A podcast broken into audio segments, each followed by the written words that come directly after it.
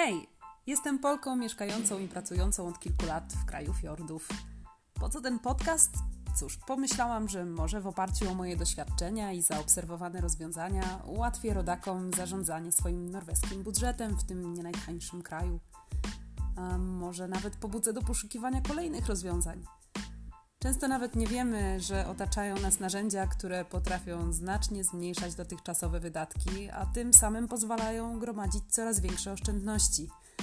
Z pomocą tego podcastu spróbuję pokazać Wam, które z tych narzędzi i rozwiązań uczyniły moje życie w Norwegii mniej kosztownym, bez konieczności rezygnowania z przyjemności czy normalnego standardu życia.